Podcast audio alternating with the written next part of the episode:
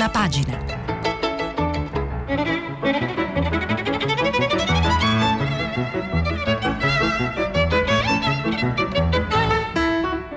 Questa settimana i giornali sono letti e commentati da Francesca Sforza, giornalista del quotidiano La Stampa.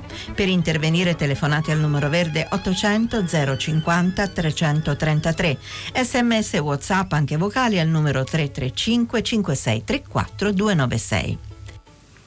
Buongiorno, eh, ben trovati a questa nuova puntata di Prima Pagina. Oggi è mercoledì 22 luglio. Vi ricordo che stiamo pubblicando i vostri messaggi anche vocali sul sito di Radio 3 e la giornata si apre con quello eh, che è un accordo storico per l'Europa. Eh, ieri lo abbiamo annunciato, eh, si era consumato eh, nelle prime ore del mattino e quindi oggi i giornali sono tornati a a commentarlo con maggiori dati e maggiori circostanze, diciamo. E, ehm, direi di partire eh, dal Corriere della Sera con il commento di Mario Monti dal titolo Ora tocca a noi. L'accordo raggiunto a Bruxelles ha mostrato la capacità di decisione dell'Unione Europea, benché le sue regole di governance, in particolare l'unanimità degli Stati membri per approvare il bilancio, sembrino costruite più per garantire i paesi piccoli che per consentire la gestione rapida ed efficace di quella che altrimenti sarebbe una grande potenza globale. Così scrive questa mattina Mario Monti in prima pagina sul Corriere della Sera. Il fatto stesso che all'accordo si sia arrivati e che il suo contenuto sia di stampo marcatamente solidaristico dimostra l'inconsistenza di due pilastri del castello delle streghe descritto dai narratori sovranisti, il ruolo della Germania e le austere flagellazioni che essa predilige. Senza la leadership della cancelliera Merkel e il ritrovato asse franco-tedesco, un diavolo bicefalo per i sovranisti italiani, l'accordo non ci sarebbe proprio stato. E senza l'iniziativa e il denaro, in particolare della Germania, non ci sarebbe stato il Recovery Fund, che non è tanto diverso dal sempre invocato piano Marshall.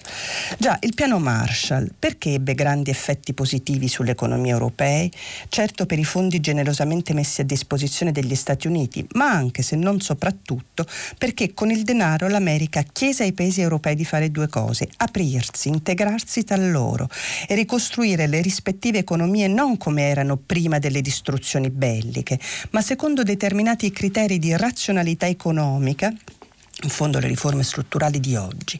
Per aiutarli in questo crearono l'Ocse, Organizzazione per la cooperazione e lo sviluppo economico, che tuttora fa un ottimo lavoro, come la Commissione europea per indirizzare le nostre riforme. Nostre, certo.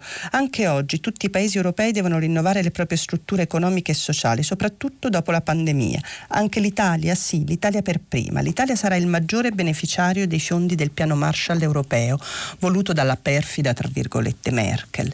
Ed è anche il il paese europeo che più si è specializzato in questi anni nel trasferire redditi, non nel produrre reddito. Se il nostro PIL è messo molto peggio di quello dei nostri partner è perché sentiamo doverosamente un'esigenza di giustizia sociale, ma non vogliamo realizzarla come fanno paesi e popoli meno originali, stimolando la concorrenza e la produzione colpendo duramente l'evasione fiscale, bensì provvedendo in via diretta con trasferimenti dallo Stato ai cittadini. Il primo ministro olandese Rutte ha alcuni tratti irritanti, ma sarebbe bene che in Italia non arrivassimo ora a ritenere l'aggettivo frugale un insulto e che facessimo nostra la diffusa perplessità molto antipatica quando viene dai nordici circa la sostenibilità di un'economia e di una società che si appoggiano sui trasferimenti. È essenziale che il nostro Paese dia segni concreti e rapidi di avere volontà e capacità di realizzare seriamente ciò che giova alla nostra economia che la UE ci chiede di fare, perché siamo un pezzo importante dell'Europa. D'altronde, conclude Mario Monti, noi italiani dovremmo averlo nel sangue. Fu proprio il primo italiano ad ammonirci già qualche tempo fa. Tu proverai, siccome sa di sale lo pane altrui, e come duro calle lo scender, lo salir per l'altro scale. Termina con una citazione dantesca questo eh, editoriale di Mario Monti sul, ehm, sull'accordo di Bruxelles.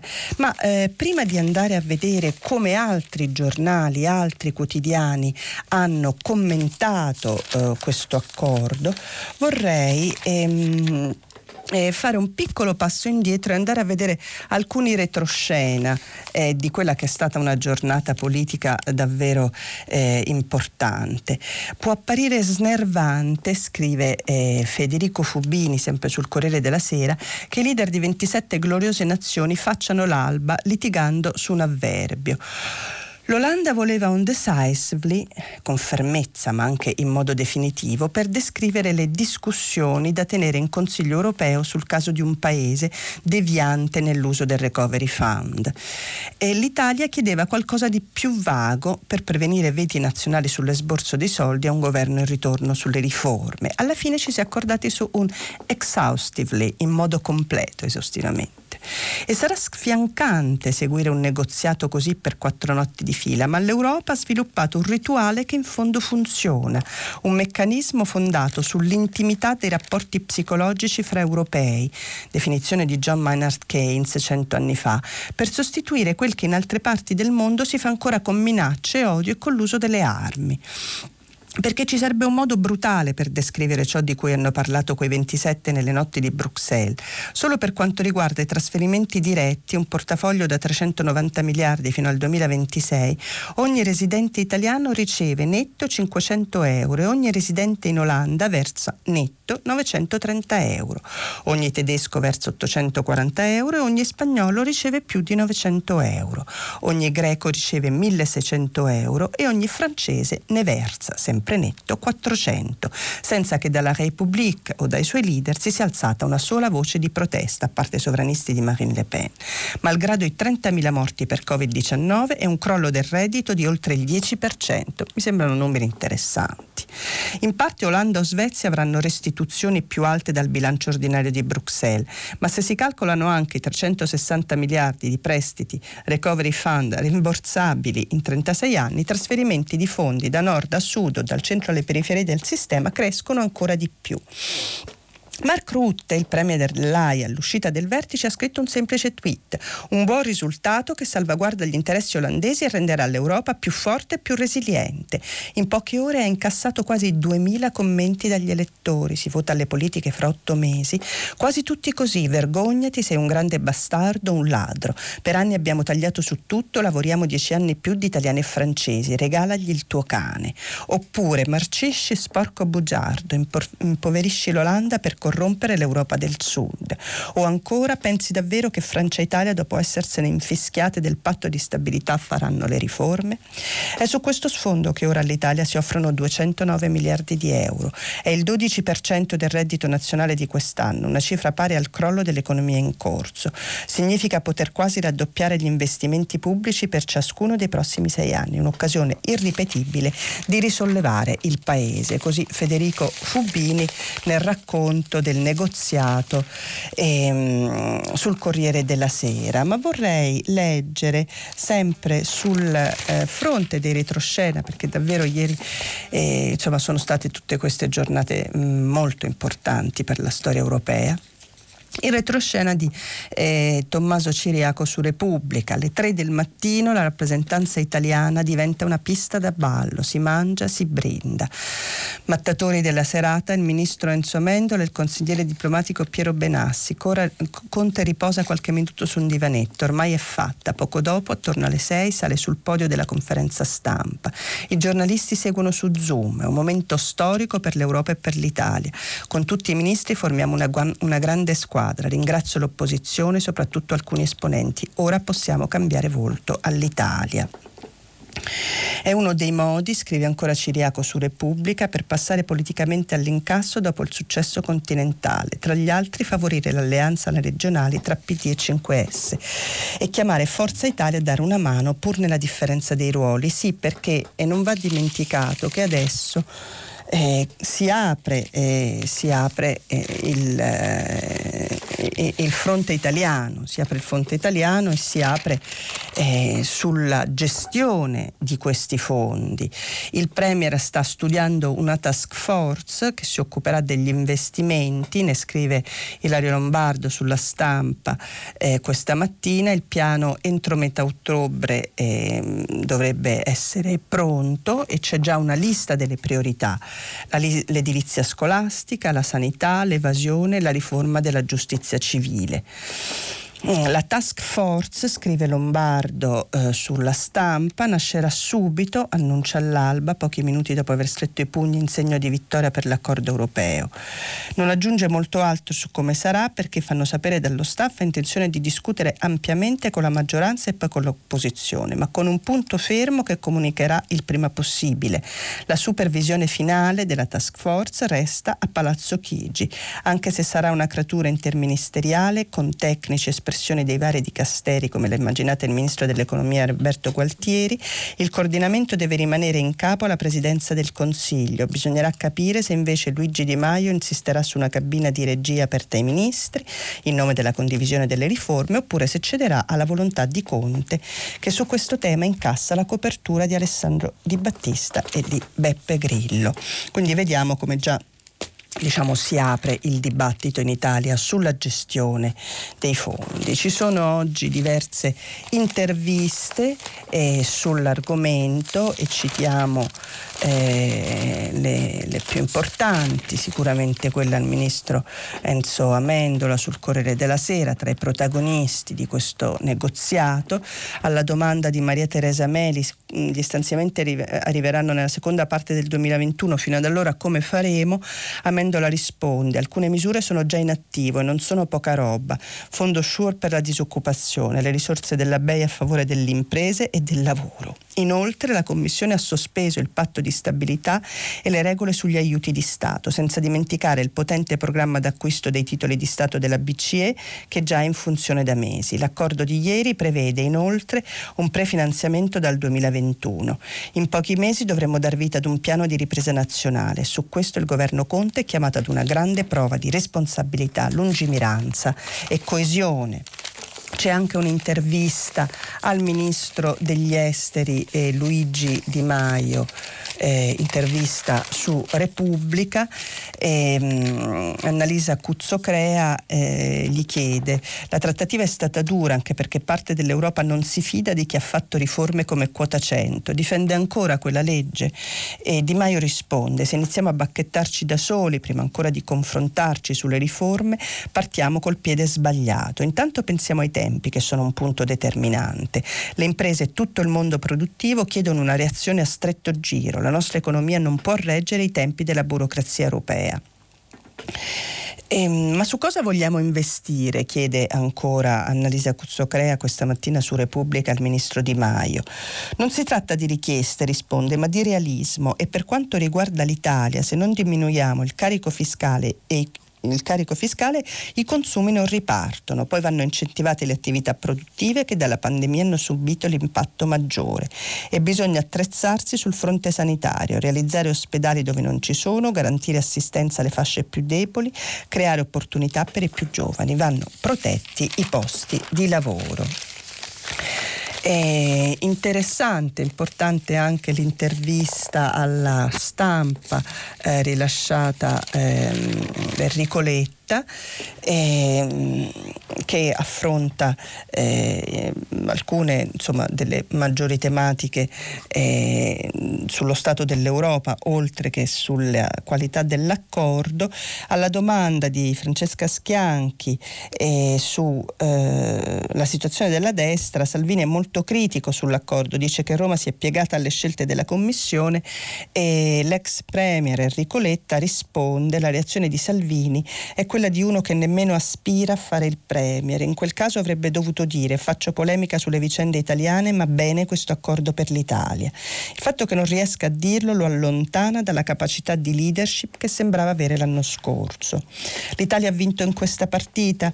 Eh, abbiamo vinto tutti, risponde Letta, e forse per la prima volta ha vinto la solidarietà nell'UE, ma bisogna ribaltare una narrativa che si sta diffondendo a livello europeo e mi riferisco all'idea che ci prendiamo i soldi degli olandesi e dei paesi del nord. Non è così. La grandezza di questa operazione non è che mendichiamo i soldi di altri, ma che tutti insieme come europei prendiamo più soldi dai mercati per ripartire fondi nuovi.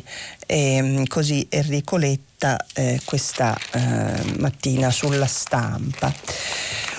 Tra i tanti temi affrontati a questo proposito, credo che uno più, dei più interessanti sia quello riguardante i famosi controlli, le cosiddette eh, condizionalità. Allora è interessante vedere quello che scrive Beh, da Romano eh, sul Sole 24 Ore perché lo spiega piuttosto bene. Ehm, in un primo tempo la proposta della Commissione europea prevedeva un intervento minimo dei governi nel benestare comunitario all'uso nazionale delle risorse provenienti dal fondo post-pandemia. L'Olanda è giunta al vertice chiedendo il voto all'unanimità nel Consiglio, isolata. L'AIA è stata costretta a fare marcia indietro. Il compromesso prevede l'approvazione del piano nazionale nel rispetto delle annuali raccomandazioni paesi Paese alla maggioranza qualificata dei 27. L'esborso dei singoli versamenti dovrà avvenire sentiti i governi. Nel caso di mancato consenso potrà intervenire il Consiglio europeo a livello di leader. In questo caso nessuna decisione della Commissione in merito al soddisfacente raggiungimento degli obiettivi intermedi e finali corrispondenti all'approvazione dei pagamenti sarà presa fino a quando il prossimo Consiglio europeo non avrà discusso della questione in modo esauriente. Di più, il testo delle conclusioni non dice, lasciando l'esito della discussione al Consiglio europeo che prende le decisioni per consenso. Per questo motivo l'Italia ha ottenuto un parere del servizio giuridico del Consiglio nel quale si afferma che le conclusioni del summit di questo fine settimana non mettono in dubbio il potere ultimo della Commissione, ex articolo 17 del trattato, nel convalidare e autorizzare i pagamenti. Quindi insomma c'è stato davvero un lavorio eh, diplomatico di grande di grande qualità, sembra. E conclude Beda Romano eh, sul Sole 24 Ore e poco alla volta il controllo reciproco sul fronte politico non è più solo basato sull'articolo 7 dei trattati. Notava ieri Daniela Schwarzer, direttrice del German Council on Foreign, on Foreign Relations, è cruciale che il principio dello Stato di diritto e della democrazia sia stato riconosciuto. Il linguaggio nelle conclusioni è oscuro, sarà importante l'applicazione da parte della Commissione con il sostegno dei governi. Ma chi sono stati i eh, protagonisti di questa vicenda? Sicuramente Angela Merkel eh, è quella che ha più contribuito non solo alla svolta nella trattativa, nel negoziato, ma proprio alla formazione dell'accordo.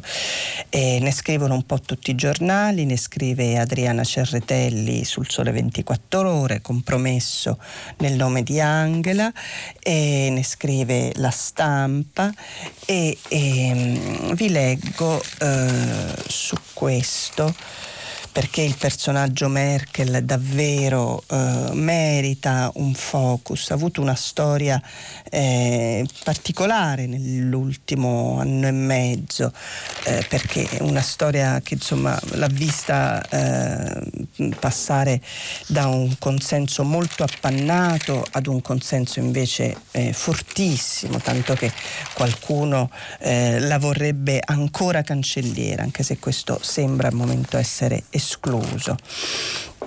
Eh, Antonia Mastrobuoni su Repubblica scrive eh, in un articolo dal titolo Merkel, vittoria a metà, ha salvato l'Europa ma rafforza i falchi. Sapete come funziona nell'UE? La Germania e la Francia sbattono qualcosa sul tavolo e tutti approvano. Domenica all'ora di pranzo, quando un'intesa sembra ancora lontana, Sebastian Kurz restituisce con sarcasmo il senso più profondo della maratona negoziale, più sfinente della storia europea È vero, la proposta del Recovery Fund lanciata a maggio da Angela Merkel e Emmanuel Macron ha messo in moto un meccanismo virtuoso che ha portato all'approvazione del più ambizioso pacchetto di aiuti della storia. Ma se domenica, quando l'accordo sembra un miraggio, la, di, la frase di Kurz ha già il sapore del trionfo, è perché il leader austriaco sa già che dall'intesa riemergerà un'Europa da rapporti di forza profondamente mutati. E, ehm, il pezzo è piuttosto lungo, ma eh, vorrei sintetizzarvi alcuni aspetti. Mastro Buoni eh, sottolinea come eh, c'è un antico centro di eh, potere eh, che è quello dei Visegrad, poi ci sono i cinque frugla, i, i frugali ehm, e il, il tandem eh, franco-tedesco eh, desideroso di favorire una maggiore integrazione eh, europea. E, um, Un'ultima osservazione, scrive questa, la vorrei, eh, la vorrei leggere fino in fondo, eh, riguarda la miopia di Mark Rutte. Impegnato a prendere il posto del Regno Unito come picconatore dell'integrazione UE, ha cercato di ricondurre il Recovery Fund e ha dimenticato una lezione fondamentale degli inglesi. La Germania, che ha investito 1.300 miliardi nella propria economia, potrebbe riemergere mostruosamente rafforzata dalla crisi. E se Macron ha insistito soprattutto sulla mole del Recovery Fund, è stato per scongiurare la prospettiva di una super Germania. Mossi da una strutturale ansia di una Berlino troppo potente, forse gli inglesi non avrebbero commesso il narcisistico errore del premier olandese.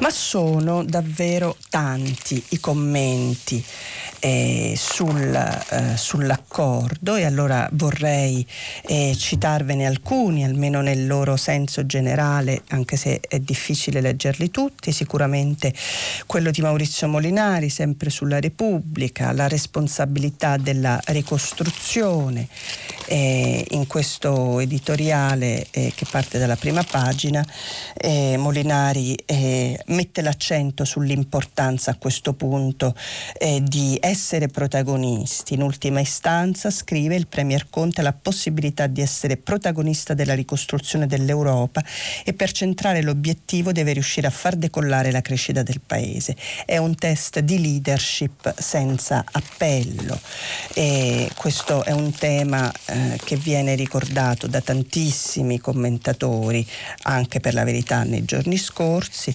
Giampiero Massolo eh, sulla stampa individua dei momenti critici forse uno dei più critici su questo accordo. Dice che ha fatto emergere attese e concezioni divergenti dell'Unione Europea.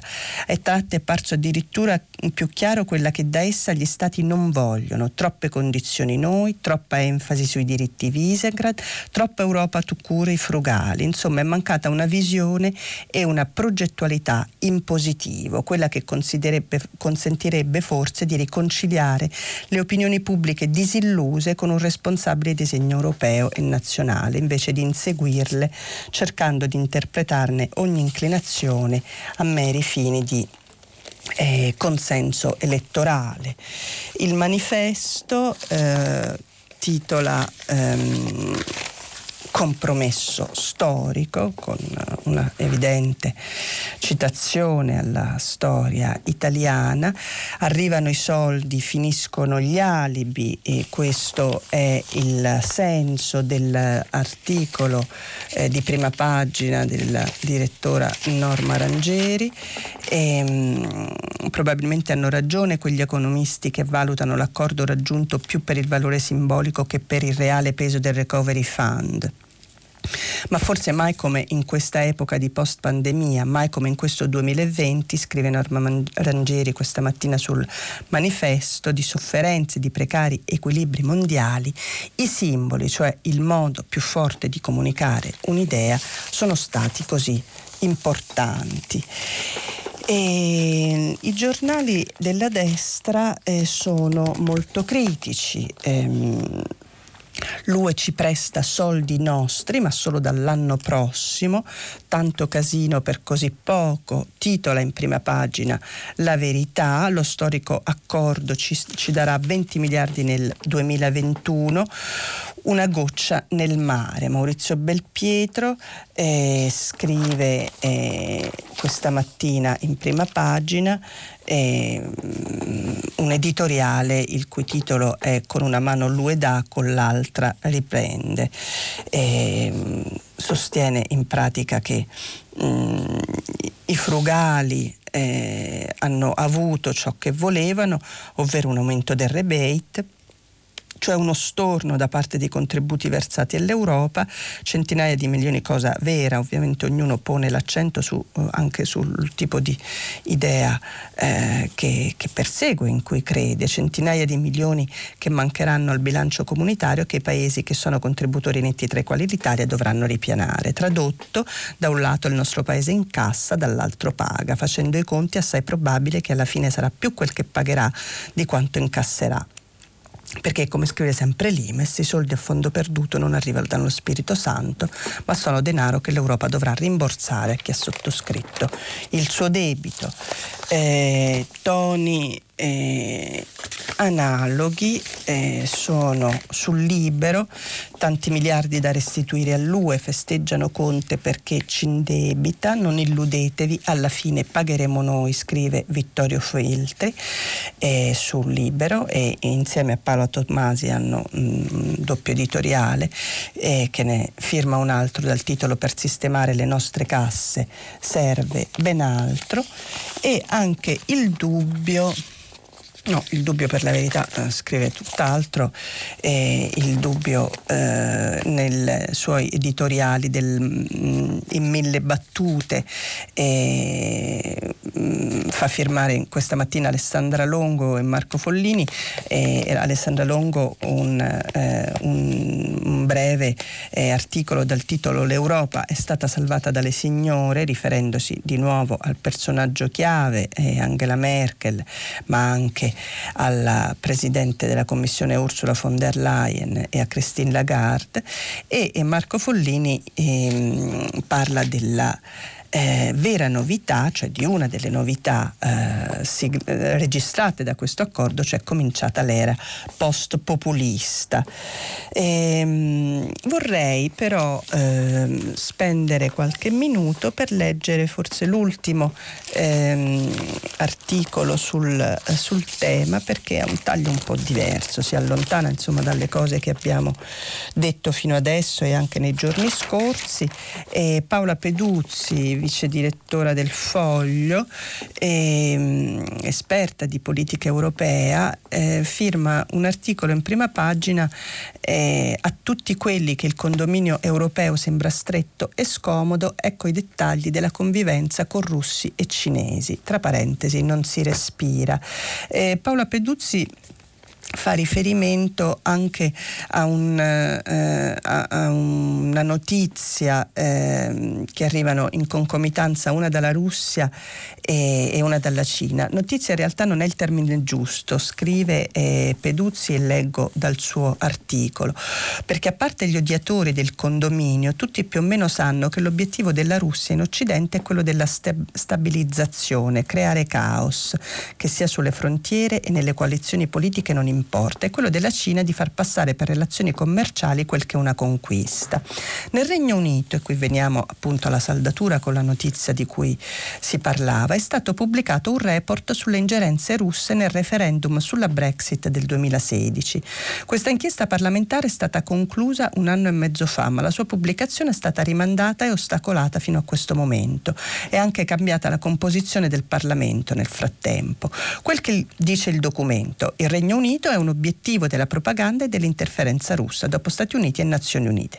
Ma nonostante tutti fossero a conoscenza di questo piano, la questione russa è stata trattata come una hot potato, una patata bollente. Nessuno ha voluto affrontarla e contenerla. Non ci sono stati controlli sui rapporti di amicizia e di denaro tra oligarchi russi e politici britannici, soprattutto nel partito conservatore al potere.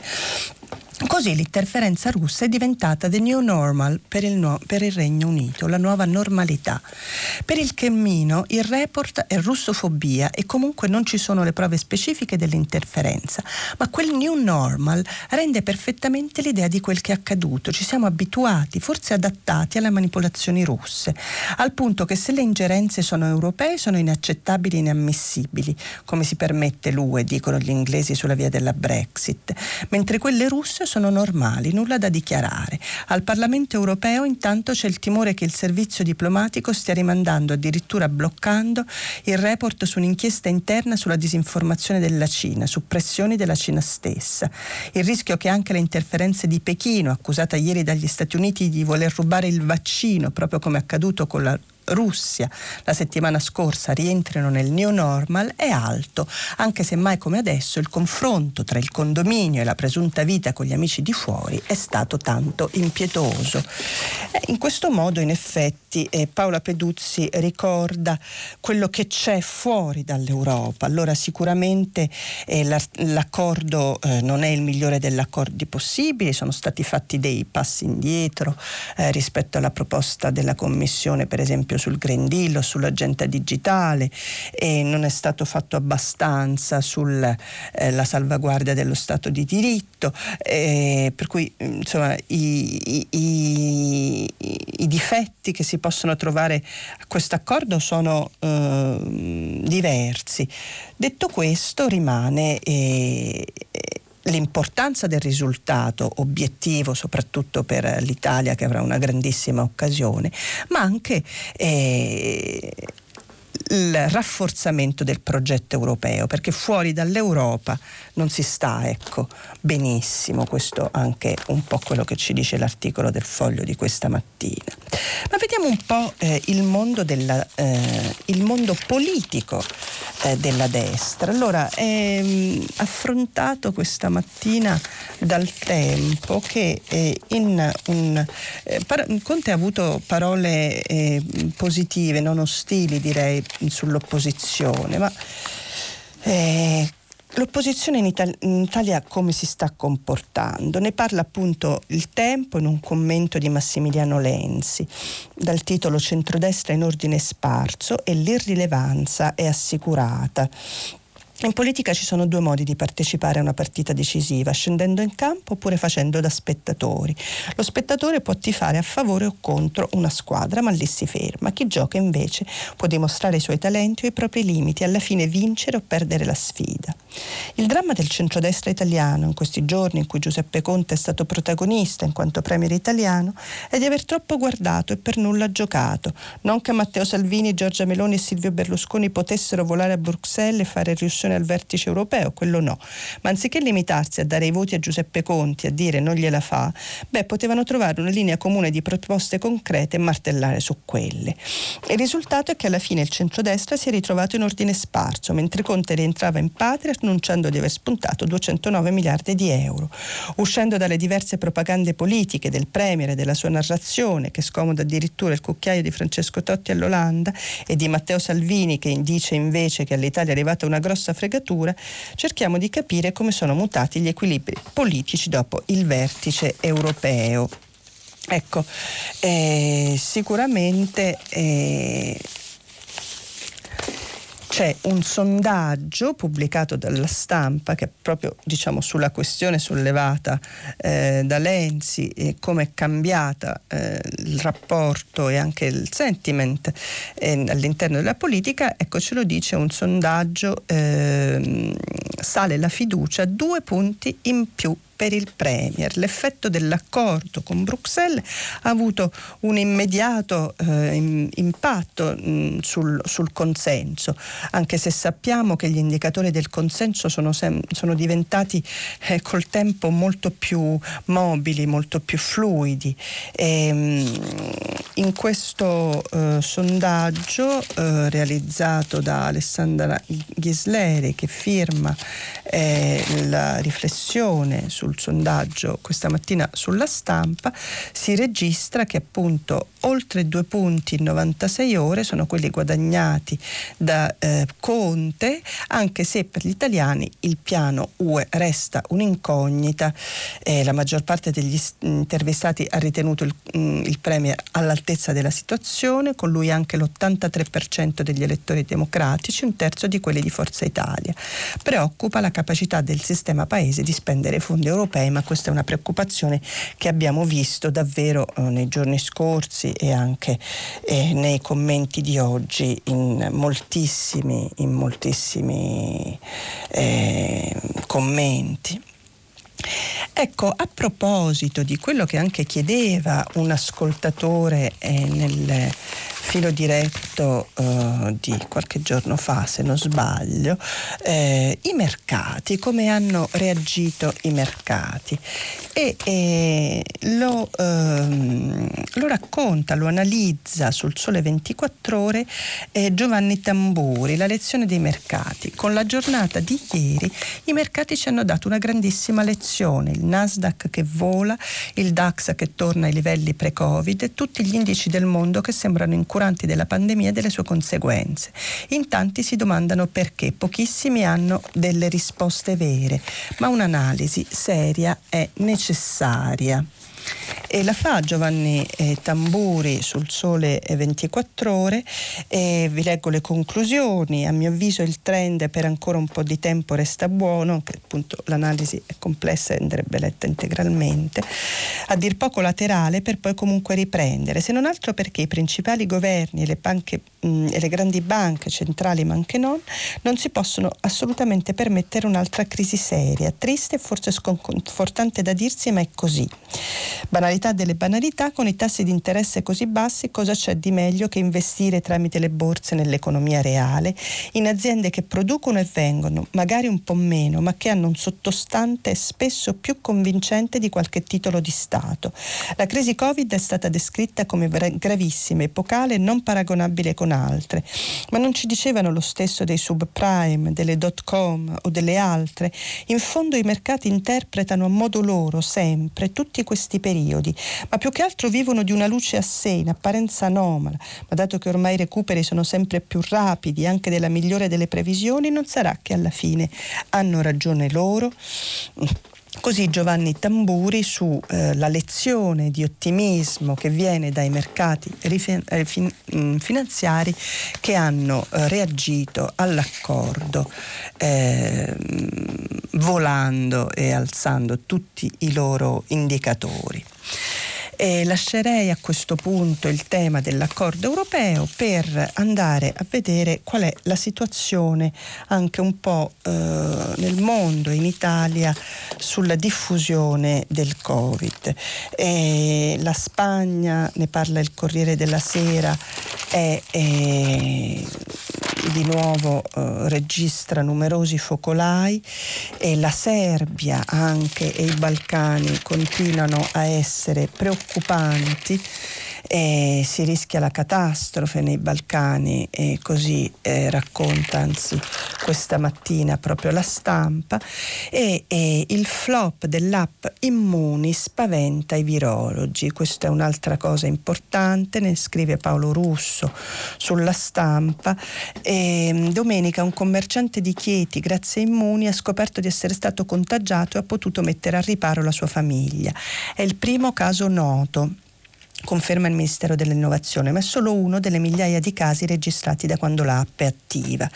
I problemi nascono quando arriva l'allarme, questo pare essere il problema dell'app, perché l'unico suggerimento che fornisce Immuni è di mettersi in quarantena per almeno 14 giorni, ma non c'è il link col medico di base, la AS, gli ospedali e neanche i tamponi. Questa forse indeterminatezza non aver fatto scattare la scintilla tra gli italiani e E si torna ancora eh, sul caos Movida, ne abbiamo parlato anche ieri eh, nel filo diretto con gli ascoltatori.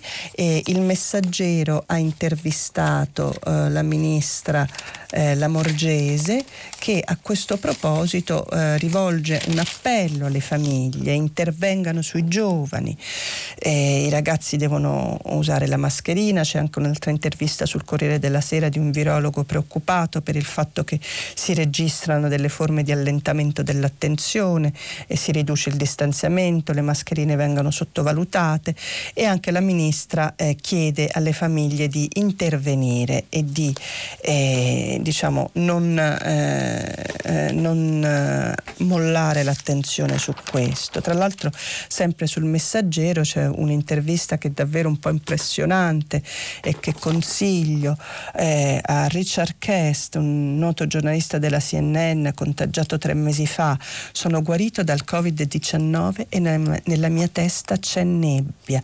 Passata la tosse sono confuso e perdo l'equilibrio. Mi chiedo cosa mi sia successo. Boris Johnson ha avuto una forma più grave della mia, forse anche lui giornate difficili, ma non lo sapremo mai. Un'intervista un po' impressionante, come sono sempre tutte le testimonianze dei malati eh, e delle storie, eh, ce ne sono ancora tante oggi sui giornali. Ehm, eh, di chi sopravvive e, e, anche di chi è costretto invece eh, a convivere con un lutto difficilissimo. Eh, vorrei segnalare negli ultimi eh, minuti che mh, mm, ci restano anche altre storie, un segnale positivo su o quantomeno di ottimismo viene eh, registrato dalla stampa del Corriere della Sera eh, sul caso Zanardi e i, giornali, i, due quotidiani intervistano il figlio Niccolò Zanardi eh, che eh, dichiara mio padre ce la farà, racconterà il suo calvario ai nipotini per chi diciamo ehm, conosce la storia di Zanardi, credo ormai tutti gli italiani, è un'intervista molto toccante commovente. Andiamo a vedere eh, l'avvenire che, oltre ad intervenire ovviamente sui temi che abbiamo già visto in altri quotidiani, fa un'apertura interessante su una notizia, l'assegno unico per i minorenni approvato alla Camera da tutti i partiti. Sì unanime della Camera la proposta di legge del Rio Lepri sull'assegno unico universale per il figlio. Il provvedimento, che ora passa al Senato per l'approvazione definitiva, ha ricevuto 452 favorevoli e un solo astenuto. Nessun deputato ha votato contro. Si tratta di un provvedimento davvero importante perché in qualche modo accorpa tutte le voci precedenti, assegni per il nucleo familiare, detrazioni per i figli a casa concentra diciamo, una dote finanziaria eh, che, eh, diciamo, il cui importo non è specificato, immagino che vari eh, dal, gli importi mh, possano variare dal tipo di richieste, però insomma parla di riforma epocale, il primo firmatario della proposta di legge, il capogruppo del PD alla Camera Graziano Del Rio, che ricorda come così si contrasta il declino demografico e non si lasciano tutti i carichi familiari alle donne. Infine sottolinea non ci saranno più figli di serie A e di serie B perché finalmente anche quelli degli autonomi, dei liberi professionisti, degli incapienti e dei disoccupati saranno trattati come gli altri. La nuova normativa è un tassello importante del mosaico che il governo sta componendo con il Family Act ad opera della ministra per le pari opportunità e la famiglia Elena Bonetti diritti. Interessante questa notizia riportata dell'avvenire, come anche eh, la eh, notizia sempre in prima pagina, sempre su avvenire, sulla proposta di legge depositata ieri dalla vicepresidente della Camera Mara Carfagna per ehm, far sì che l'utero in affitto, la maternità surrogata, sia considerata reato illegale in patria, ma reato anche quando un cittadino italiano vi faccia ricorso all'estero. Questa la proposta di legge eh, avanzata da Mara Carfagna, vicepresidente della Camera, di cui parla l'avvenire questa mattina in prima pagina. Ieri abbiamo chiuso eh, la nostra eh, rassegna stampa con mm, eh, il G8 la storia di ricordo del, dei 19 anni da, da, Genova e oggi Luigi Manconi ha raccolto il testimone e in prima pagina eh, firma un articolo dal titolo Genova 2001, una ferita di Stato che resta viva. Nella vita degli individui Così come in quella delle organizzazioni sociali, accadono eventi che rappresentano una sorta di disvelamento, una presa di coscienza, che rivelano crudamente qualcosa che risultava occultato o rimosso. I fatti del G8 di Genova hanno rappresentato questo, la scoperta del lato oscuro degli apparati dello Stato democratico. Esso, lo Stato democratico, in alcune circostanze, in alcuni settori, in alcuni uomini, non pochi, è capace di abusare della forza legittima di cui dispone e di esercitarsi in violenze, sevizie e torture. Non che non lo si sapesse, ma osservarlo lì, nelle strade di Genova, immaginarlo all'interno di una caserma e di una scuola e poi verificarlo nelle centinaia e centinaia di testimonianze cambia lo sguardo e il punto di vista. Così eh, Luigi Manconi eh, firma firma un bell'articolo di cui consiglio la lettura, oggi è su Repubblica e, e mm, con questo articolo chiudiamo eh, la nostra rassegna, naturalmente qualcosa rimane sempre fuori, ma avremo magari possibilità di parlarne eh, dopo la pubblicità eh, al filo diretto. Francesca Sforza, giornalista del quotidiano La Stampa, ha terminato la lettura dei giornali di oggi.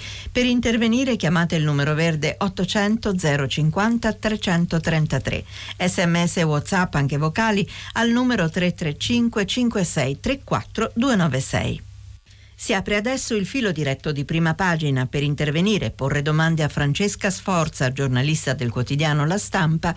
Chiamate il numero verde 800 050 333. Sms e WhatsApp anche vocali al numero 335 5634 296. La trasmissione si può ascoltare, riascoltare e scaricare in podcast sul sito di Radio 3 e sull'applicazione Rai Play Radio. Eccoci, bentrovati, bentornati al filo diretto. Vi ricordo che stiamo pubblicando i vostri messaggi, anche vocali, sul sito di Radio 3. Ne sono arrivati tanti e soprattutto sul tema dell'accordo. In molti chiedono i dettagli, quando. E allora mh, mm, è bene anche chiarire che eh, questi soldi non arriveranno domani, ci saranno l'attivazione delle linee di credito. Eh, insomma, probabilmente eh, sarà eh, è prevista per gennaio-febbraio. Credo che ecco anche eh, oggi è il, il, giorno del recepimento del dato politico più che come dire del, dell'operatività, comunque sono domande sicuramente legittime, direi che partiamo con la prima telefonata. Pronto? Buongiorno. Buongiorno. sono Lucia, chiamo da Trento. Buongiorno. Io volevo fare un commento appunto sull'uso di questi fondi europei. In sì. un articolo che ha letto prima si diceva che i fondi saranno usati per eh, dare incentivi o comunque risollevare i settori che hanno sofferto di più. Ecco, questo a me sembra una perdita di un'occasione perché il voler ricreare un sistema che si è rivelato limitato, debole, fallimentare, mi sembra proprio il perdere un'occasione. Forse sarebbe il caso di usare questi fondi per eh, modificare i settori. A titolo di esempio, ad esempio, mi verrebbe da dire che se un settore si è dimostrato sovradimensionato, ovvero ci sono troppi parrucchieri, ad esempio, uh-huh. si potrebbe eh, indirizzare queste persone, questa forza e con i relativi fondi verso qualcos'altro ad esempio operai agricoli con dei contratti dignitosi.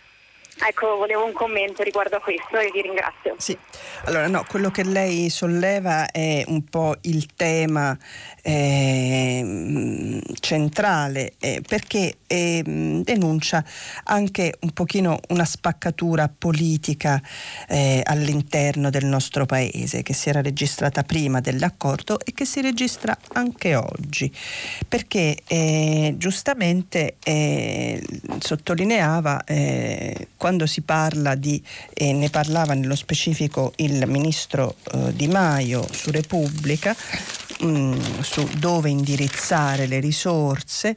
Ecco, dove indirizzare le risorse e la risposta appunto era, la vado a riprendere, quelli che hanno subito l'impatto maggiore. Ecco, eh, eh, questo denuncia una posizione che è quella del ministro Di Maio che eh, conosciamo. In passato ha anche eh, detto che appunto eh, questi fondi dovevano eh, servire a, a, cioè essere utilizzati sulla spesa corrente, poi si è eh, in qualche modo corretto però è una linea che va anche piuttosto in contrasto con quello che invece ha sempre detto il, il, Presidente del Consiglio. E allora non è, è, da questo punto di vista secondario il fatto che proprio oggi, come ha scritto la stampa, eh, è stata già avanzata l'idea di una task force che si occuperà degli investimenti di questo piano e questa task force eh, farà capo a Palazzo Chigi, quindi l'idea è sicuramente quella eh, di concentrare, raccogliere sicuramente dai, dis- dai, singoli dicasteri le proposte, le iniziative e, e, e, ascoltare, io credo che questa sia una pratica eh, che insomma il Premier ha anche già dimostrato di saper gestire con una certa abilità, ma eh, c'è sicuramente la volontà di concentrare eh, su Palazzo Chigi il, la, regia, la regia di questo, uh, di questo piano di investimenti, il che probabilmente non è sbagliato, anche se eh, poi non è detto che le soluzioni siano, siano soddisfacenti, perché eh, comunque noi abbiamo un lack di incompetenza di competenze, cioè un, un, un, diciamo, un, vuoto di competenze. Io credo che questo si possa dire pur apprezzando davvero il grande lavoro che è stato fatto a Bruxelles, che ha dimostrato proprio invece che dove ci sono le competenze, perché guardate che i negoziatori eh, presenti a Bruxelles eh, che hanno accompagnato eh, il presidente Conte sono dei tecnici eccezionali e sono eh, dei, eh, veramente il migliore prodotto della nostra diplomazia e, e, e hanno dimostrato che laddove c'è competenza c'è risultato. Questa è una cosa che ha funzionato per la prima fase dell'accettazione dell'accordo e dovrà funzionare anche dopo. Vedremo se avremo competenze sufficienti per gestire questo grande eh, piano di investimenti che aspetta il nostro Paese. Passiamo alla prossima telefonata. Pronto? Pronto, mi chiamo Mariangela e parlo dalla provincia di Treviso. Buongiorno. Eh, buongiorno signora. Eh, il mio ideale di comunicazione è tacito, si figuri come mi trovo io col presidente Conte. Ecco, ehm, a proposito della comunicazione, e qui chiamo in causa anche la stampa, perché adesso lei lo ha detto che ci vogliono i decreti attuativi, ma ci sono sempre voluti decreti attuativi, per cui appena chiunque dica che è stato varato questo, che è stato varato questo, che ci hanno dato queste, che abbiamo preso questi altri soldi, eccetera, subito nel sottotitolo però ci vogliono i decreti attuativi che vorrà dire anni. se non anni quasi. Ecco, questa è comunicazione corretta, senza bisogno di eh, grandi prosopopee come fa il Presidente, che insomma gli basterebbero due righe, ne dice dieci. Io, io penso che i poveretti che traducono. Quindi io, va tutta la mia comprensione, anche perché ho insegnato lingue, perciò so cosa vuol dire tradurre per esempio anche semplicemente il discorso di un sindaco, non le dico che orrore. Ehm, sì, capisco, diciamo, il, il, ognuno dire, ha, le sue, ha le sue attenzioni linguistiche e insomma, eh, anche lei giustamente dice la sua. È vero anche che probabilmente proprio questa modalità comunicativa eh, nel negoziato è stata funzionale perché eh, nei negoziati ci vuole molta pazienza e spesso usare molte parole eh, aiuta. Per esempio dicono che la Merkel sia bravissima proprio perché a un certo momento eh, comincia a, a, a, ripetere le cose, a ridirle, a, ri, a rimescolarle e, e, sono tecniche retoriche che in un negoziato eh, possono essere molto funzionali sono d'accordo con lei che ecco, nella comunicazione eh, magari diretta e anche in quella diciamo nella retorica bella sono magari invece mm, mm, più pesanti, non così, eh, non così piacevoli da ascoltare. E detto questo, per quanto lei eh, invece aggiungeva sull'attuazione, è, è Ecco, invito a guardare questa volta, non, perché vedo diciamo anche tanti messaggi, quando arrivano questi soldi, come arrivano, dove dobbiamo andarli a prendere. Ecco, non sarà così. Questo eh, io ora non so come sarà ovviamente, però credo che dobbiamo porci in un altro atteggiamento, eh, cioè dobbiamo metterci eh, nel, eh, nello schema mentale del medio e del lungo termine, della costruzione produzione, perché questi non saranno soldi che pioveranno, non saranno sov- sussidi, sovvenzioni, questi saranno progetti, investimenti. E è diverso, bisogna mettersi in un atteggiamento, come dire, di, eh, eh, di produzione, di sviluppo, di creatività e anche eh, insomma di un'attesa costruttiva.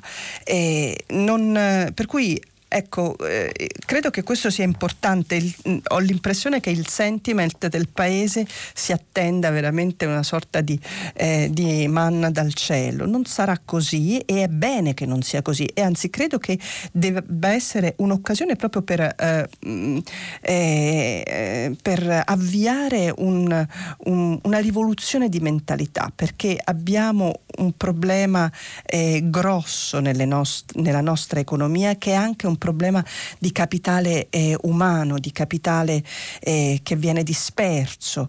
Eh, ne abbiamo parlato nei giorni scorsi, di, la, la, fuga dei ragazzi. Ecco, io eh, credo che dobbiamo ehm, attenderci e anche immaginare un, un, futuro molto diverso, più che eh, così eh, metterci in una posizione passiva di accoglimento di cose che, che, che vengono dal cielo. Dovremmo dovremmo andarli a cercare questi fondi, perché la nostra incapacità e poi concludo di eh, attingere ai fondi europei è, è un'incapacità eh, grave che eh, dobbiamo assolutamente in questa occasione correggere.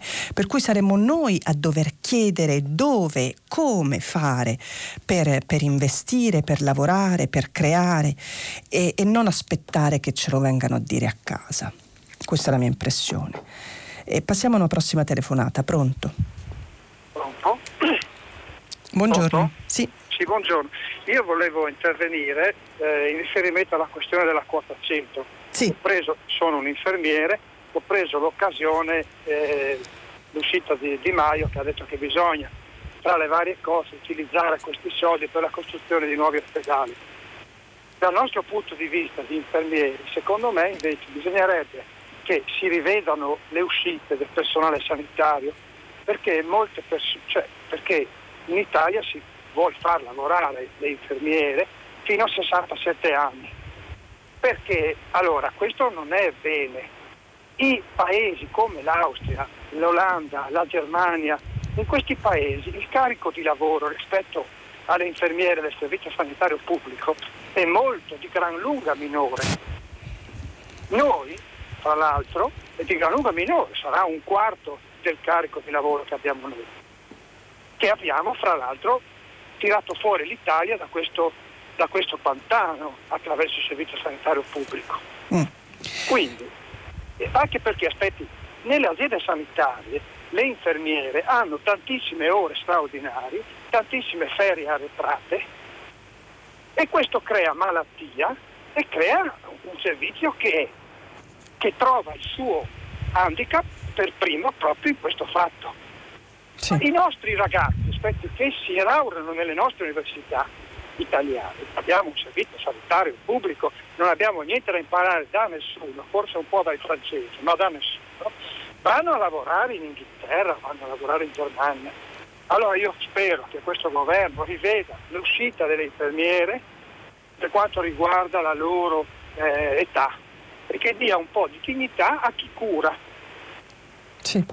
Eh, beh, io sono d'accordo anche se ecco, non sono eh, particolarmente esperta del eh, mondo della sanità che so essere come ogni mondo, penso alla scuola, penso eh, alle, eh, insomma, mm, come ogni asset importante nella nostra società, un mondo complesso e pieno eh, è pieno di, di, di, di, difficoltà da risolvere. Questa che lei ha, ha sollevato è sicuramente eh, una. Eh, abbiamo visto in questi mesi un servizio nazionale um, forte eh, che avremmo voluto ancora più forte, eh, in particolare nel, nel, sud del nostro paese che eh, per fortuna non si è dovuto, eh, non si è trovato eh, di fronte eh, a, a, nel contrasto diretto del Covid così come è avvenuto mh, per le regioni del nord, però abbiamo tutti capito no, che, che, lì c'era un rischio, che lì c'era un pericolo, che, che le strutture sanitarie non avrebbero retto. E siccome eh, la pandemia non è finita, ce lo ricordavano oggi molti esperti, anche se noi tendiamo un pochino eh, a dimenticarlo perché anche eh, insomma è un po' fisiologico per la, per la ripresa di tutto, però ecco eh, abbiamo visto un servizio nazionale eh, che va difeso, che va difeso e che va rafforzato. E a questo proposito, ecco, c'è eh, la polemica sul MES, eh, lo chiedeva anche qualche ascoltatore la mia opinione su, sulla gestione del MES. Personalmente credo eh, che eh, l'idea di non attingere a dei fondi disponibili eh, per paura eh, delle condizionalità sia proprio un approccio sbagliato. Sia, ora um, è giusto fare delle valutazioni perché eh, a seconda dei tassi e vedere ora tecnicamente con con il Recovery Fund si è autenticamente conveniente investire in MES, ma l'argomento, l'argomento per cui eh, non conviene investire sul MES perché sennò poi ci chiedono che cosa ne facciamo, io trovo che sia un argomento eh, viziato alla radice. Io non credo che noi dobbiamo avere paura eh, che gli altri controllino quello che facciamo. Io credo che sarebbe molto sano eh, dire non abbiamo paura di nessun controllo perché eh, il nostro agire è trasparente. Ecco, io mm, penso che questo dovrebbe essere l'approccio. È evidente se si comincia a dire, eh, eh, come un pochino su tutta questa cosa delle condizionalità, no? eh, ma poi ci controllano, ma poi ci, contro- ma poi ci controllano, ma mm, uno non dovrebbe avere questa paura di essere controllato, dovrebbe avere la forza, ci può essere una controversia su alcuni generi di investimenti, beh bisogna avere la forza di convincere gli altri che si tratta di investimenti sensati anziché eh, anziché no, per esempio. Allora, ehm, cioè, mi, mi, sembra una, una forma ecco, obiettivamente eh, un po' infantile che ravviso in anche altri aspetti della gestione della nostra spesa pubblica. Passiamo a un'altra telefonata. Pronto? Sì, pronto? Buongiorno. Buongiorno. Sono Valentino della provincia di Trento. Lei questa mattina ha parlato dell'app Immuni. Sì. Eh, ecco, io volevo sapere come mai l'app Immuni è così import- importante e utile se ne parla così poco. Eh, ha ragione, ha non, ragione. Non si vedono spot pubblicitari, la cosa sì. è molto strana. E poi da quando è stata resa disponibile misteriosamente anche i media non ne parlano. Lei ne ha parlato stamattina per cui ho pensato di... Sì, sì, ma Guardi, ha ragione, è un tema perché allora ehm, la notizia infatti di stamattina raccolta da Paolo Russo sulla stampa è proprio quella che il Ministero ha deciso di avviare una nuova campagna di comunicazione perché eh, obiettivamente siamo di fronte a un, un semifallimento di questa app.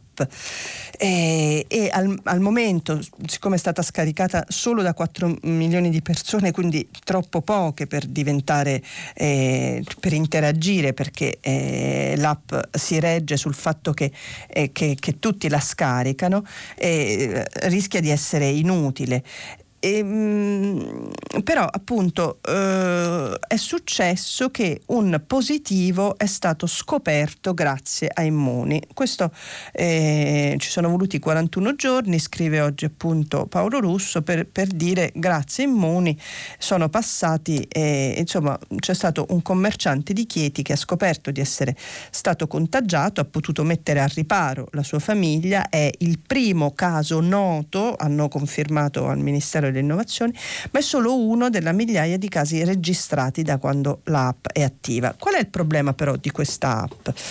Mm, che eh, quando arriva l'allarme eh, in qualche modo eh, non, sono, eh, no, non, si attiva un, eh, una serie di servizi che, che, che ci si aspetterebbe. Mm, viene suggerito di mettersi in quarantena volontaria, però non c'è il collegamento con il medico di base, né con l'ASL, né con gli ospedali, né con la possibilità di fare tamponi. Allora sicuramente questa, eh, questa diciamo, opacità nel, nel, poi nella reazione eh, rende, eh, ha, reso l'appeal della app molto, molto basso e posso immaginare no, che, che, chi usa una app ha bisogno che, di ricevere notifiche, di avere indicazioni.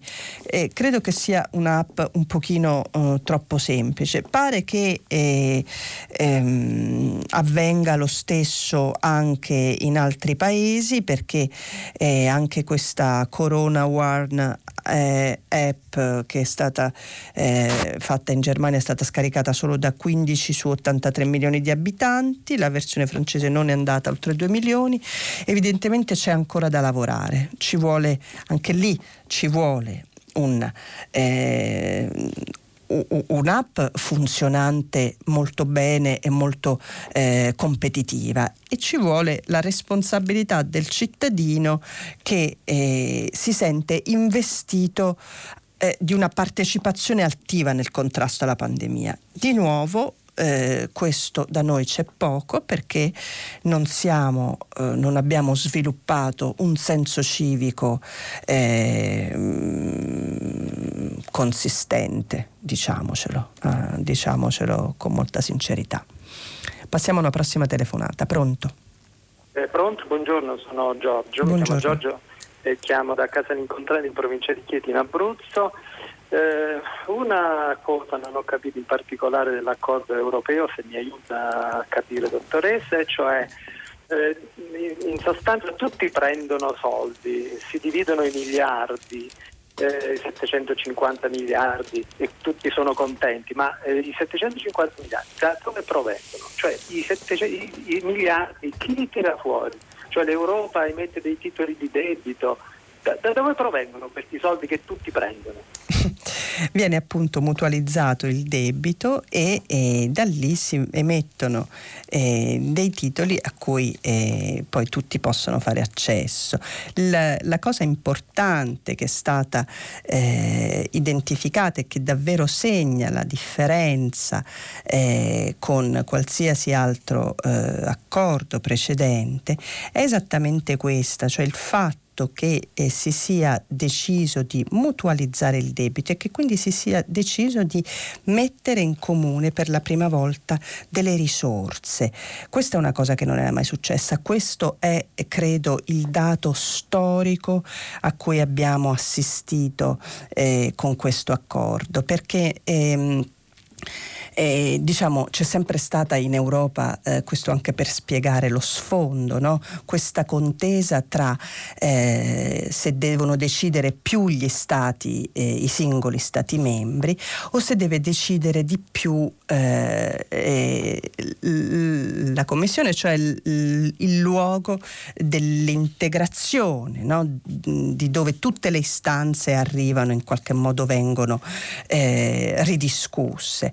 Ecco, ehm, in questo caso abbiamo dato eh, abbiamo dato eh, dimostrazione di credere di più nel, eh, nell'integrazione più che nella eh, sovranità nazionale. E questo credo che sia eh, la grandissima eh, svolta e può anche aprire e svilupparsi eh, ehm, con cose successive, perché noi davvero adesso possiamo guardare, sebbene in modo ancora eh, un po' utopico, ma eh, a una politica fiscale comune, a una politica di difesa estera comune, che, attenzione, sembrano appunto dei, le, dei cedimenti della sovranità nazionale, degli attacchi, eh, ma che in realtà io credo che se riusciremo a gestire bene questo recovery fund sarà molto più chiaro. In realtà la messa in comune potrebbe anche creare appunto economie di scala e circoli virtuosi che adesso non riusciamo neanche ad immaginare. Passiamo a una prossima telefonata. Pronto? Pronto, buongiorno, eh, sono Giuliano da Milano. Buongiorno. Eh, a proposito mh, dell'app Immuni, sì. io credo che mh, volevo fare una breve riflessione che ci sia un problema di fiducia tra il cittadino e lo Stato. Sì. Se, e sempre su questo tema eh, voglio fare riferimento alla circostanza che io che abbia scaricato l'app Immuni oppure eh, diversamente sia stato individuato come persona che è venuta a, con, a, contatto con un contagiato. A quel punto in questo momento scatta una tragedia. Devo mettermi in quarantena eh, volontaria e non ho nessuna tutela. Cosa devo fare? Devo prendermi delle ferie? Se ce le ho, se lavoro. Devo far mettere in quarantena anche tutta la mia famiglia, se ci sono altre persone che lavorano, che cosa succede nei loro posti di lavoro. Allora probabilmente cioè, da una parte uno Stato, che, cioè uno Stato, un sistema che non mi tutela nel momento in cui devo adottare una, eh, un comportamento che va a garanzia della collettività e io entro in difficoltà e cerco dire, di ridurre al minimo i danni. Ci vorrebbe un rapporto diverso, nel senso che per tutti quelli che, stanno, che sono riconosciuti dalla ASL, dal medico curante, eh, che necessitano della eh, quarantena precauzionale, occorre che ci siano delle tutele, delle, delle ferie riconosciute, pagate, eccetera. Questo rapporto di fiducia tra le strutture dello Stato che presidiano eh, la salute pubblica e il cittadino probabilmente incentiverebbe anche la possibilità di scaricare app, eccetera. Cioè, certo. qui oggi siamo in una situazione in cui eh, a parte tutti i danni che può provocare il Covid, comunque se, se stai bene cerchi di, eh, di, evitare di incappare in un meccanismo che può diventare davvero eh, problematico in una eh, condizione di difficoltà anche del mondo del lavoro che è molto, che è molto drammatica. Certo. aumentare la fiducia tra i cittadini e gli apparati dello Stato e gli apparati sanitari. Concludo complimentandomi per la sua conduzione davvero vivace, brillante e che ci fa seguire molto bene la lettura dei giornali. grazie. Complimenti, buona giornata. Eh, grazie, eh, sì, ha ragione, eh, perché ehm, il punto è proprio questo, ehm, siamo onesti, moltissime persone dicono, va bene, ora io mi scarico l'app, poi viene fuori che eh, sono stato a contatto eh, con, un, eh, con un soggetto positivo al Covid. Che cosa mi succede?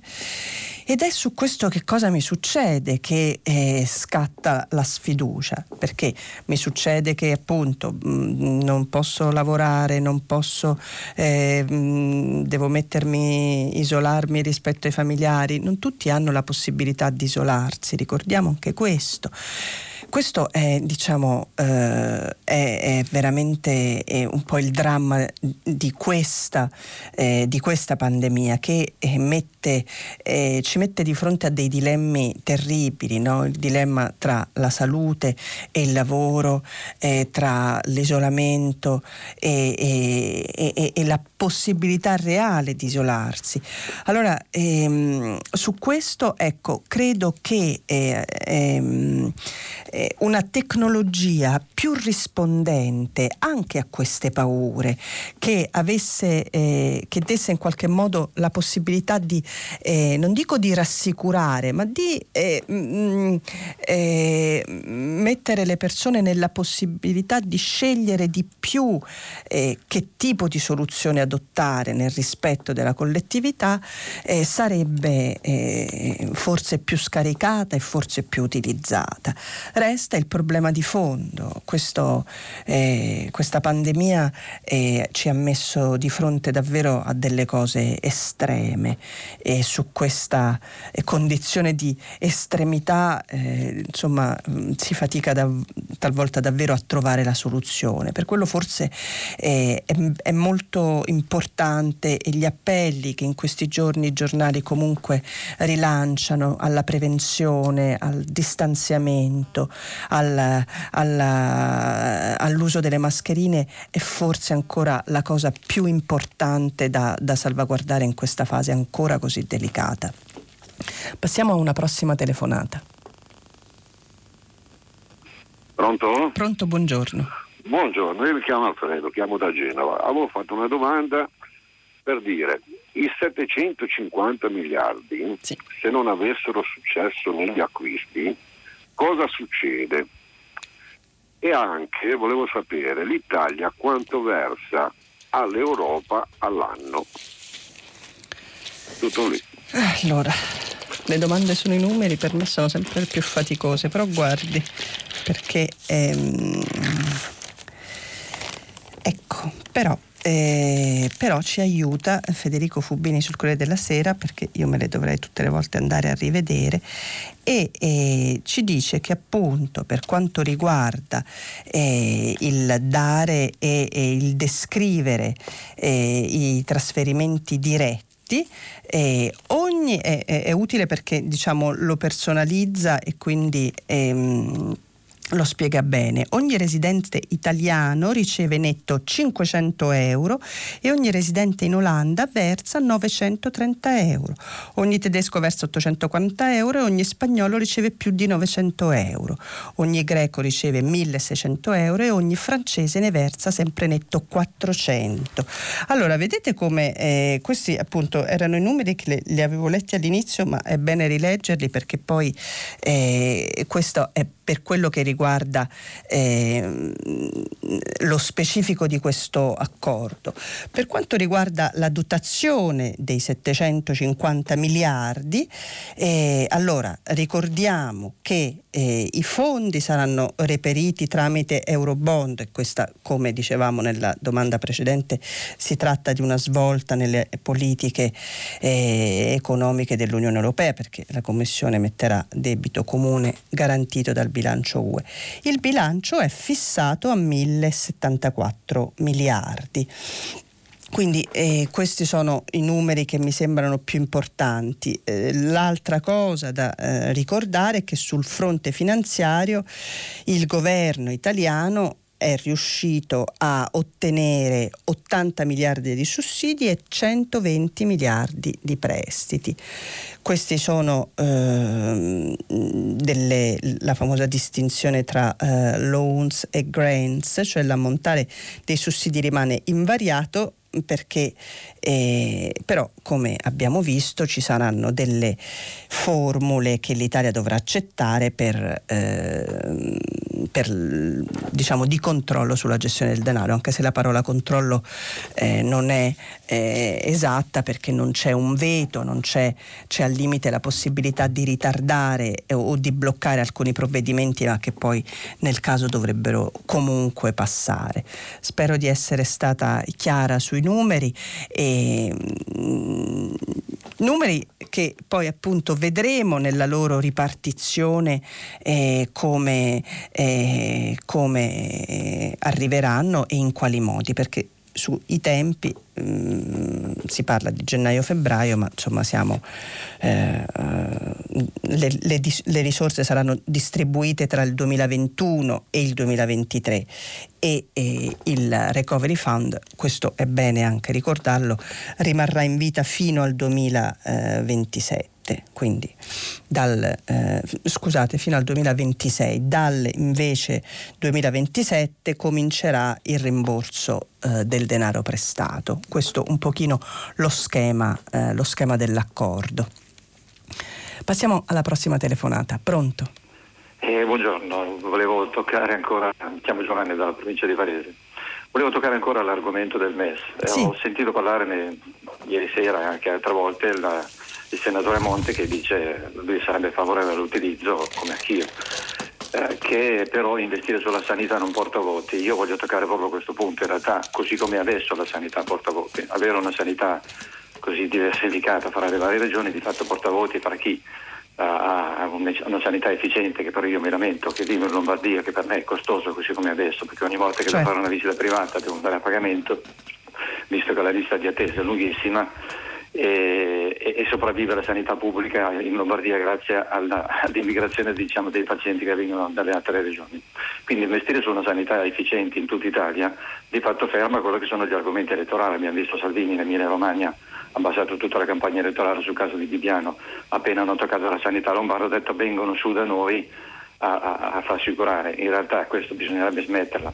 È vero avere dei sistemi efficienti dove magari ci sono delle eccellenze, eh, non si può avere magari eh, reparti di efficienza tipo eh, quello dello Spallanzani o il Sacco a Milano in tutta Italia, però effettivamente avere una sanità efficiente su altri reparti in questi giorni siamo impegnati per, per cercare un geriatra per mia suocera che il lockdown praticamente ha messo in crisi quello che è il suo stato diciamo, di, di, salute e di igiene mentale però, e, e, non si sa, non ci sono più reparti di, di geriatria negli ospedali certo. mentre i geriatri privati praticamente se ne trovano come se fossero funghi diventa un paradosso, stanno chiudendo tutti i reparti di pediatria, c'è di natalità, c'è, c'è il problema della natalità e tutti i piccoli ospedali non hanno più il reparto di natalità, sono tutti costretti a nascere negli ospedali di grandi, di grandi dimensioni.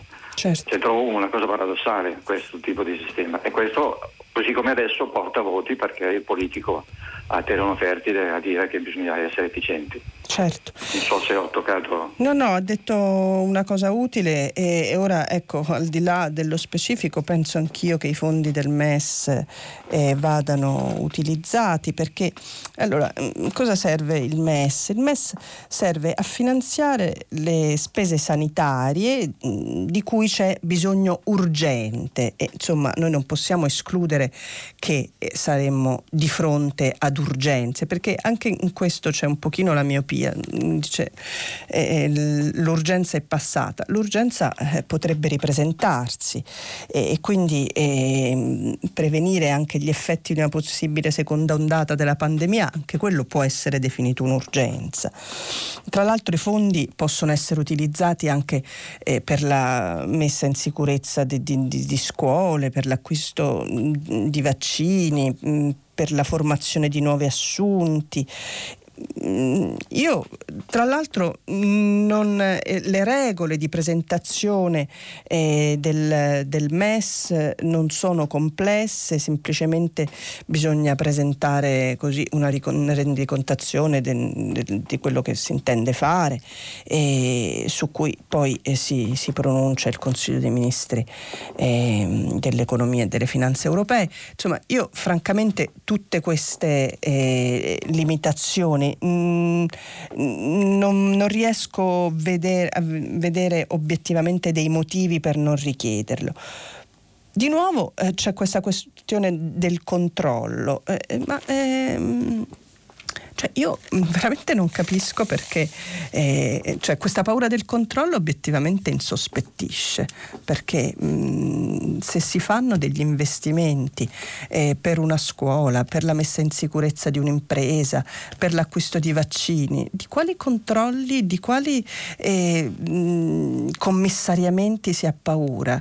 Mi sembra veramente un, un atteggiamento proprio di, di, grande infantilismo politico, però vedo che eh, insomma è considerato, cioè la Troica è, è considerata una forma appunto di, di, di, commissariamento laddove bisognerebbe invece intendersi sul fatto che non, non, non bisogna mettersi nella posizione di essere controllati.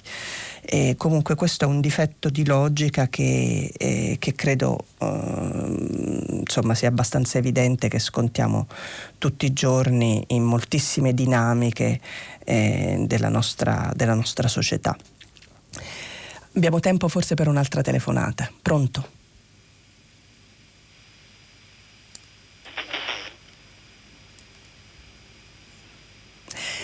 Allora no, non facciamo in tempo perché eh, abbiamo, eh, non ci sarebbe tempo per rispondere, però approfitto eh, per leggere eh, qualche messaggio. Evviva le donne europee, peccato che ancora eh, alcune restano sovraniste, il sovranismo non avrà futuro perché vuole le divisioni che nei secoli passati portarono a guerre fratricide. E questo scrive Anna Maria, sono molti i messaggi eh, che... Ehm, eh, che lodano l'attività del, del Premier Conte. Ehm, E ecco, giusto appunto c'è una domanda, dice le chiedo perché dobbiamo essere l'unico paese a parlare ancora di MES, non bastano 209 miliardi di euro e ne abbiamo appena, le abbiamo appena risposto. E, um, Carlo scrive la gran mole di investimenti che si profila richiederà grandi e diffuse competenze, ce la faremo, magari in accordo con le università, a rintracciare le migliori giovani e i migliori giovani laureati fuggiti all'estero per poter lavorare e proporre loro un contratto dignitoso. Se lo chiede, e ce lo chiediamo tutti, in effetti è un utile avviso quello che ci viene da Carlo e noi ci fermiamo qui e dopo il giornale radio Edoardo Camurri conduce pagina 3 a seguire le novità musicali del primo movimento e alle 10 come sempre tutta la città ne parla approfondirà un tema posto da voi ascoltatori. Potete riascoltarci sul sito di Radio 3. Un saluto e, e a domani. Thank you.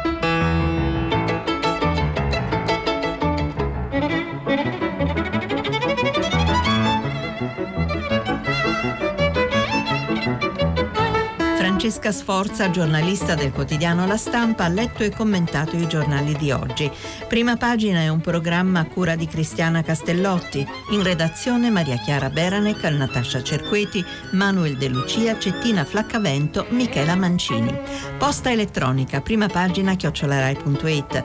La trasmissione si può ascoltare, riascoltare e scaricare in podcast sul sito di Radio 3 e sull'applicazione Rai Play Radio.